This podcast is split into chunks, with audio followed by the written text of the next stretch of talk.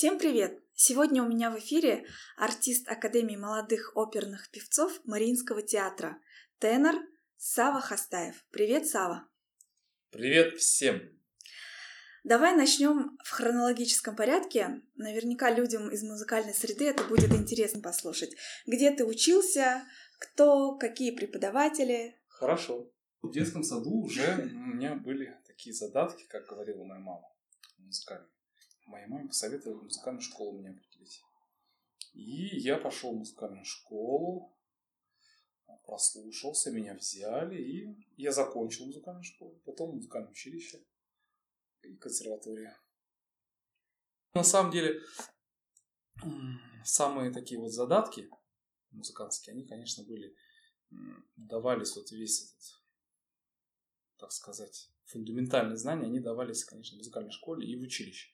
Уже на базе этого всего, когда поступаешь в консерваторию, обычно в консерваторию берут уже высокого уровня музыкантов, что они, в принципе, на уровне поступления могут уже играть э, финальные выпускные экзамен. Как бы основные все равно это училище музыкальной школы большое значение имеют педагоги, кому ты попал, твои отношения с этими педагогами. Я помню ситуацию в консерватории с определением твоего типа голоса были какие-то непонятные истории. Расскажи, пожалуйста. Ну, это такая ситуация, когда очень многих она встречается, певцов, музыкантов, что некоторые мэтса думают, там, сомневаются, сопрано или не мэтт-сопрано. Или басы думают, басы они, или баритоны, или тенора, или между баритонами. Но ну, чаще всего это случается с такими пограничными голосами. И какой путь человек выберет, во что он поверит, в то, собственно, он потом и воплощает. Ну, у тебя там была такая ситуация, что не могли определить, или ты долгое Нет, время меня, был... меня определили как баритону, но просто я не захотел петь баритон, я захотел петь тенор. Такое бывает. Да, такое бывает часто. Бывает, что и сопрано. Сложно было перестраиваться? Перестраиваться сложно. Но не то, что, не то, что перестраиваться сложно, а сложно не верить в то, что ты делаешь. Когда ты веришь в то, что ты делаешь, уже становится легко. И вот эти сложности с перестройками, они нивелируются. А в чем отличие, ну, такое глобальное, понятное простому человеку баритона и тенора? Что, в чем преимущество, что ли? Почему ты захотел ну, именно? Вот есть такой анекдот про теноров и баритонов, и басов. Значит, вступительный экзамен в консерватории, длинный-длинный класс, длинный класс, значит, а заходит певец, но комиссии нет, никого нет, смотрит, а там зеркало, а вся комиссия сидит за зеркалом. И, в общем, смотрит, что же это за класс? Посмотрел в одну сторону, смотрит, там стол, выпивка, закуска, все, ну, вообще изобилие. Он бегом туда. А, а на противоположном стороне там кровать и девушка красивая лежит. Он побежал, в общем, пить, гулять, есть. Комиссия пишет бас. Следующий. Следующий заходит, значит, смотрит там выпивка. Девушка побежала к девушке, все там. Любовь, морковь. Тенор записывает. Потом, значит, следующий заходит. Значит, выпивка, а тут девушка. Выпить нет, девушки, нет, выпить. Ага, баритон. В общем, вот так вот. Но вот, как правило, как правило, тенора, они герои-любовники. И по опере, и по, своей, по своему внутреннему, так сказать, а, наполнению. И ну, такой стереотип есть. А басы, они более степенные, более такие, да, могут и накатить, так сказать. Все а баритоны, они находятся между басом и тенором, поэтому... Вот, если бы ты не объяснил, э, ну, не разъяснил, анекдот, наверное, был бы не очень понятен ну, для многих. был бы понятен для музыкантов, да? Ну да, да. А, с какой сцены началась твоя певческая карьера? Ну, такая первая большая сцена. Моя сцена началась с Бурятского оперного театра. Это был 92 или 91 год, не помню. Когда нас сольно выпустили мальчиками из музыкальной школы школы, там был какой-то концерт отчетный, или я не помню, что там было. И мы вышли троем или пятером петь а, моряков Вильбо, такой композитор. И у него есть такое произведение «Моряки». И мы пели моряков. Потом опер... ну, первый оперный спектакль, это уже тоже в Улан-Удэ был. Это был а, проект «Летучий голландец» на Байкале Вагнера. Такой первый такой мощный международный проект в Улан-Удэ. И мне там удалось спеть партию Эрика «Летучий голландец». Был а, оркестр из Иркутской филармонии, дирижер Илмар Артурович Лапинш, тоже очень любимый мной и уважаемый музыкант. А, были два спектакля в Улан-Удэ, два примерных в улан и вся бригада потом поехала в Иркутск, и там еще два спектакля спели, сыграли. А сколько ты проработал в общей сложности в Улан-Удэ? В Улан-Удэ? Где-то полтора года. Полтора года. Круто ты попал в Мариинский. Можно про тебя такое сказать? Сколько ты уже трудишься или учишься? Вообще, как артисты попадают в Мариинский? Какими нужно обладать качествами? Есть ли так называемый блат в этой сфере? Расскажи свою историю. Как ты... Ну, как мне сказали, что Бог — это как гора. Как гора, да, и к вершине очень много путей. Можно пойти так, можно с той стороны, можно с севера, можно с запада. Но вершина одна. Ну и у всех каждый свой путь к этой вершине. Понимаешь, ну, я сейчас э, являюсь сотрудником Мариинского театра, подразделения Академии молодых оперных певцов. Наш руководитель Лариса Писановна Гергиева. Благодаря ей я оказался в Академии молодых оперных певцов, чему я ей очень благодарен. У нас в Улан-Удэ была еще одна постановка «Аида». Очень красивая постановка, такая классическая. А, режиссер Алексей Олегович Степанюк, ведущий режиссер Мариинского театра, он приехал в Улан-Удэ ставить «Аиду». И приехал дирижер Леонид Овсеевич Корчмар. Он тоже из Мариинского театра. И художник, он Окунев. Имя? Ну, он очень много поставил спектаклей Мариинском театре и в Михайловском театре. В общем, три вот основных а, постановщика, они из Петербурга были. Я там участвовал в этой постановке, пел партию Радамеса, а, после чего мне предложили поучаствовать в постановке в Мариинском театре. Тут была постановка Отелло, опера Отелло Верди. После того, как я поучаствовал в постановке, мне предложили, мне, я показал свои списания, мне предложили остаться в академии. Просто прослушивание и просто ты на сцене понравился, правильно? Нет, я пришел в класс, меня привели в класс, и я спел, меня послушали, сказали, хорошо, все. Ну, наверняка, значит, тебя со сцены уже заметили, ну... Я не знаю, может быть. Или Влад все таки какой-то был. Ну, Тут сложно судить, потому что я не знаю, как там, что у них, какие разговоры происходили, где я, Кого где с кем? не слышу. Ну, кого-то А. Поэтому я не могу сказать. Я приехал, поучаствовал, спел, меня взяли все.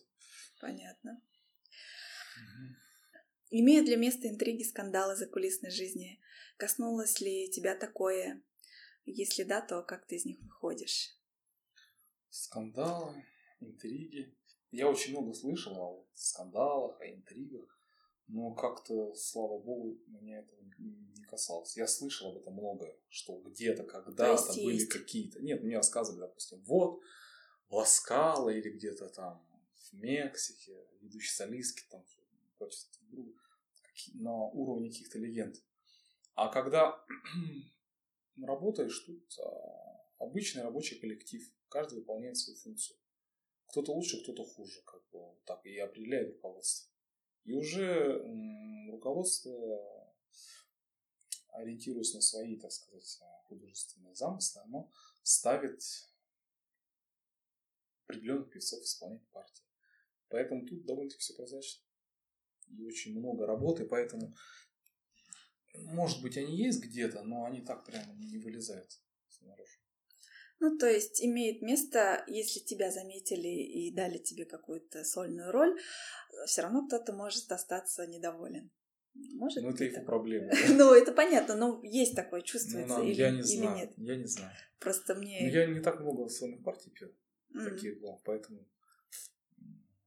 Ну, ну, вот, допустим, в академии у нас, насколько вот с моей стороны, у нас очень здоровая атмосфера, потому что ребята все молодые, хорошие, и сколько вот я участвовал, мы друг друга поддерживаем. Потому что много спектаклей, даже если ты стоишь на эту партию, то с тобой кто-то стоит тоже на эту партию, то профессионализм, наверное, заключается в том, чтобы и сохранять хорошие отношения с коллегами. Потому что спектакль пройдет, а впереди еще куча работы. И, как говорится, лучше иметь с- 100 друзей, чем 100 врагов. Ну да. Ну, еще бывают экстренные ситуации, да, если что-то случилось, э, всегда есть замена. Да, и лучше как бы, ну, всегда, всегда быть в положении, ну, хорошо общаться со своими Мгм. коллегами. А, как не позвоню или не напишу, ты все время на гастролях. Какие это в основном концерты? Кто вас приглашает? Или это плановые гастроли театра?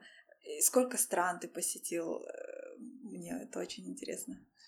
Ну, ты как знаешь, наверное, тебе смс приходит, когда я уезжаю на гастроли. Нет, я вот я тебе напишу, ты говоришь, я вот уезжаю туда. Я звоню, ты говоришь, вот я на днях скоро уезжаю туда. Вот, ну, Да. было очень редко раз, чтобы мы вот даже за- за- занятия у нас. Ну, жизнь артистов, она связана с гастролями. Да, это как бы, ну, это- без этого жизнь была бы скучна. Какие это в основном концерты? Кто Это вас разные, разные приглашает концерты или это планово? А, Разные концерты. Иногда это... У нас в Мариинском театре есть филиалы. В Владикавказе филиал, в Владивостоке филиал. И это штатный театр, где нас могут туда отправлять. Мы там исполняем роли, возвращаемся обратно. Как, как это называется? Там, об- обмен штата. М, Обмен опытом. Ну, что-то такое. А заграничные? Заграничные гастроли руководство отправляет. М. Ну, то есть это плановые какие-то гастроли? Или приглашают? Ну, они приглашают, в Мариинском театре говорят, вот мы хотим вас пригласить, и они уже, опять ли, кто поедет. Ну, а бывает такой, к- как план все-таки? Ну, обязательно выехать там? Или это... Ну, Просто я по театру Байкал рассуждаю, там в год есть план какой-то, да, выехать туда-то. Ну, Просто штат Мариинского театра, он очень большой. И если есть гастроли, то едет одна сотая часть вот, М, работающих тут. А кто попадет вот в этот штат, непонятно, неизвестно. Поэтому это решает руководство. Понятно. А сколько стран ты посетил именно с гастролями за всю карьеру? В Южной Америке я был, в Аргентине. Значит, в США я был. В Корее я был. В Японии я не был. Очень хочу в Японии. В Африке я не был. Ну и страны Европы. Вот так. В Австралии тоже я не был. Проще пересчитать то, где ты не был. Ну, не то, что считать. Но есть страны, которые, где востребована классическая музыка, опера, а есть страны, где это не востребовано, где этого нет. Допустим, какой-нибудь Афганистан. Там нет оперного театра, кажется. Ну, я ни разу не слышал, что кто-нибудь ездил. Или Северная Корея. Или даже Индия. Тоже там не нужно это людям там. А есть такие оперные страны, куда постоянно ездят. Это Германия, Япония, Южная Корея, Италия, ну европейские страны. Вот так вот. Понятно. А что за история о президенте Назарбаеве? Я знаю, что ты его кормил в прямом смысле этого слова. Ну, Нет? Ну, не совсем как бы... Он не то, что президент Назарбаев. В общем, был такой банк Туран Али. Кажется, он так назывался. Казахстан. Каза- Казахский банк. Он обанкротился когда-то там давно. Ну вот перед тем, как он обанкротился, я подрабатывал в кулинарном театре в Москве. Там руководитель Феликс, Феликс Шультес. И вот, и у них был новогодний корпоратив у этого банка, и они заказали банкет из Москвы. Мы полетели кормить руководство банка Тураналит в Алмату. И среди них был. Все понятно. Интересно. Ну вот потихоньку мы подобрались к теме твоего хобби готовка. Ты, я, насколько, я, да, насколько я знаю, ты любишь э, готовить. А, я помню, ты рассказывал про студенчество, как ты устроил суши-доставку в своей общаге. Еще кормил рублевских обитателей. Расскажи этот момент. Да, когда я попал в общежитие, там, в Московской Салтове, там мне не очень нравилась столовая. И многие ребята, с которыми я общался, им тоже не нравилась столовая. И ко мне стали приходить такие мысли, что почему бы не открыть суши-бар такой, так сказать, ну, такой полу, полу такой. Полулегальный. Полулегальный, да. Тем более я это умел все делать, знал технологии и а, закупить оборудование там. А откуда знал технологии? Ну, предыстория немножко как это? В студенчестве я пошел работать в оперный театр. В студенчестве я пошел работать а, в ресторан японский. Нет, сперва я пошел посуду мыть. Да, я пошел а, мыть посуду и полы в ночную смену. Назывался ресторан Бородино. Это было в Москве. Потом я смотрел, значит, я мою полы, там окна, посуду, все это надраиваю, таскаю. И смотрю, повар стоит, что там кинул на сковородку, стоит, в общем, болтает перевернул, положил на тарелку, болтает, получает больше него в два раза. Я понял, да, надо, кажется, это менять профиль подработки. И э, потом я пошел помощником повара в планету суши на Октябрьской. Она называлась планета суши Ленинский. И вот оттуда у меня пошла моя карьера как Сушиста. повара. Да, повара. Ну, сушист это там а. несколько цехов. Есть суши цех, холодный горячий цех. Если ты только в суши, ты сушист. А если ты в горячем холодном цехе, то ты уже повар. Mm. Универсал. Ну, и тогда давай вернемся к теме общаги. Как? Да, ну я там работал, работал, получил опыт, получил знания, получил а, опыт общения с людьми, кстати, очень. Это такое прямо очень сильно на меня повлияло, а, сложило мое какое-то мировоззрение на жизнь в коллективе. Да, и так. Потом, потом я туда ушел, пошел э, и начал сотрудничать с Феликсом Шультесом. В его кулинарном театре мы ездили, банкеты там всякие делали. И параллельно у меня был, открыл я суши-бар в общежитии. Я распечатал меню. У меня там были суши-роллы, самые популярные, которые как раз были в Москве. И цены были в два с половиной раз, раза ниже, чем в суши-барах но граммовка и качество я старался делать выше.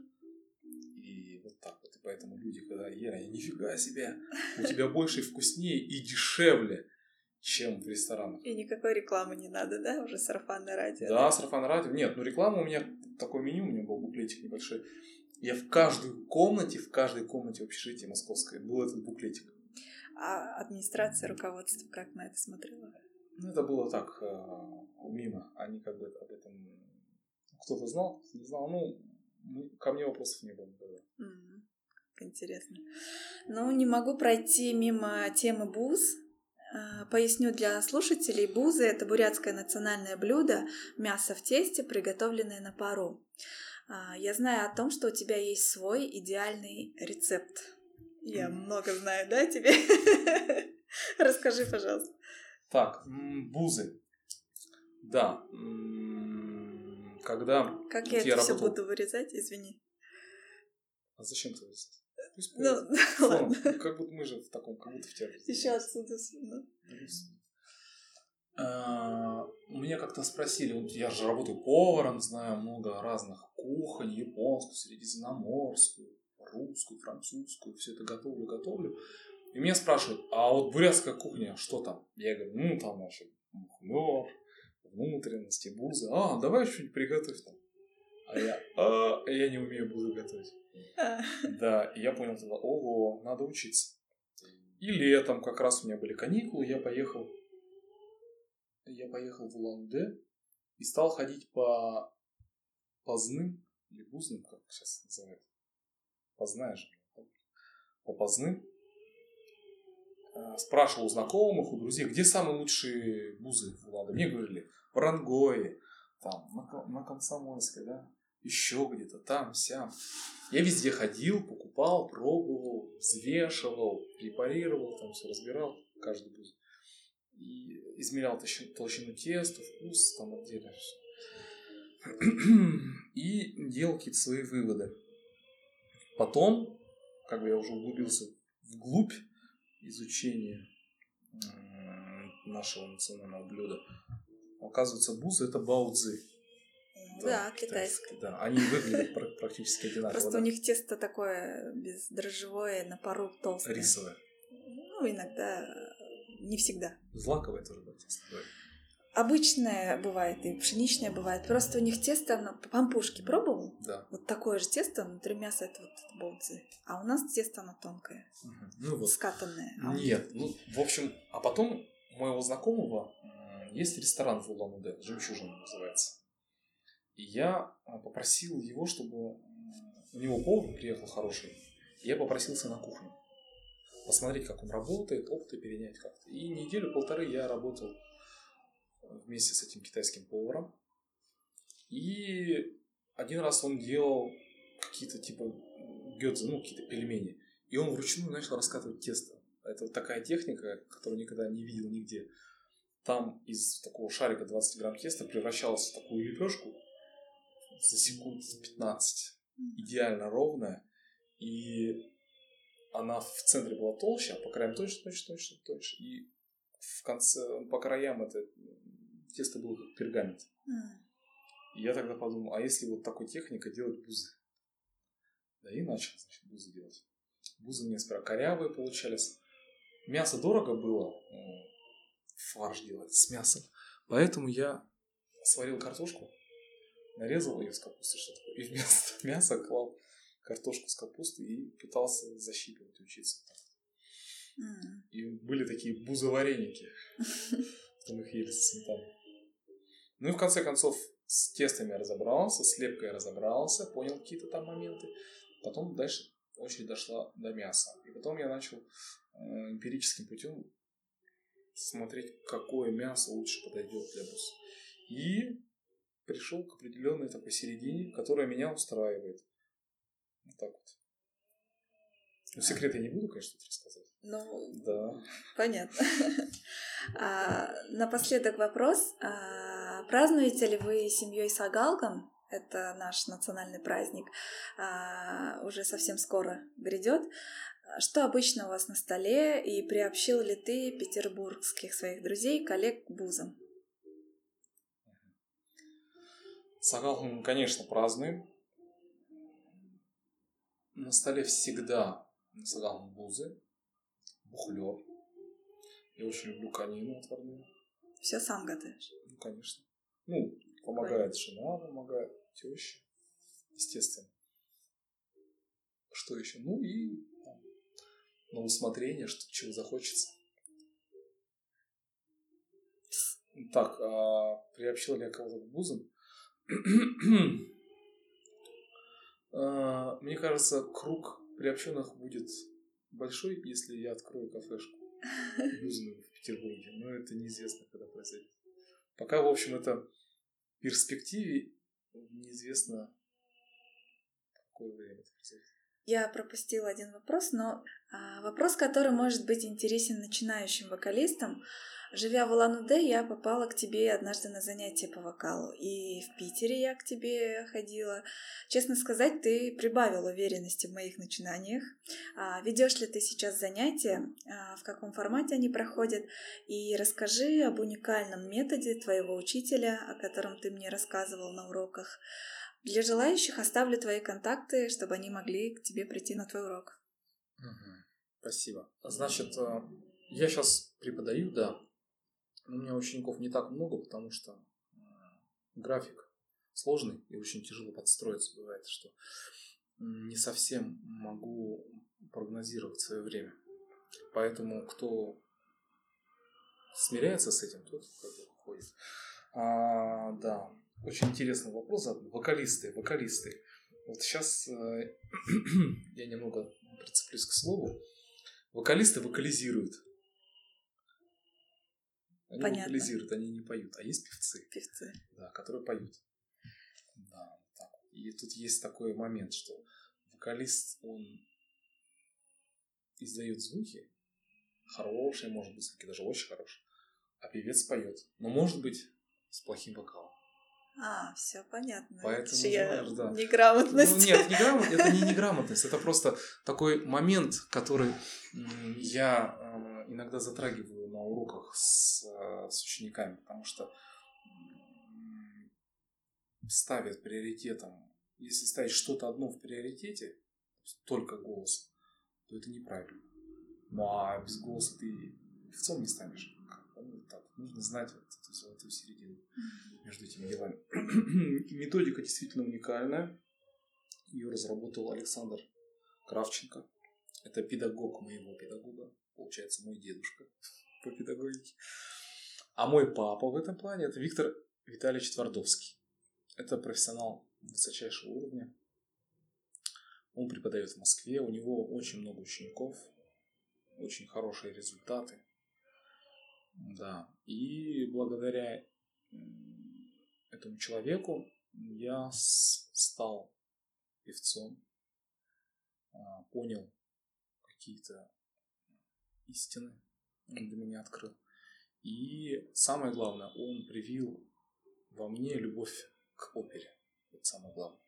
Потому что до встречи с ним я не любил оперу. Я ее не понимал, я ее не знал. Для меня это было какое-то ну, чуждое для меня искусство.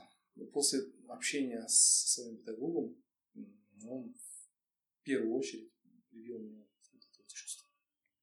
Ну, оперу же по-разному любят, как ну, зрители, оперы, оперу любят как зрители, э, оперу любят как певцы, правильно?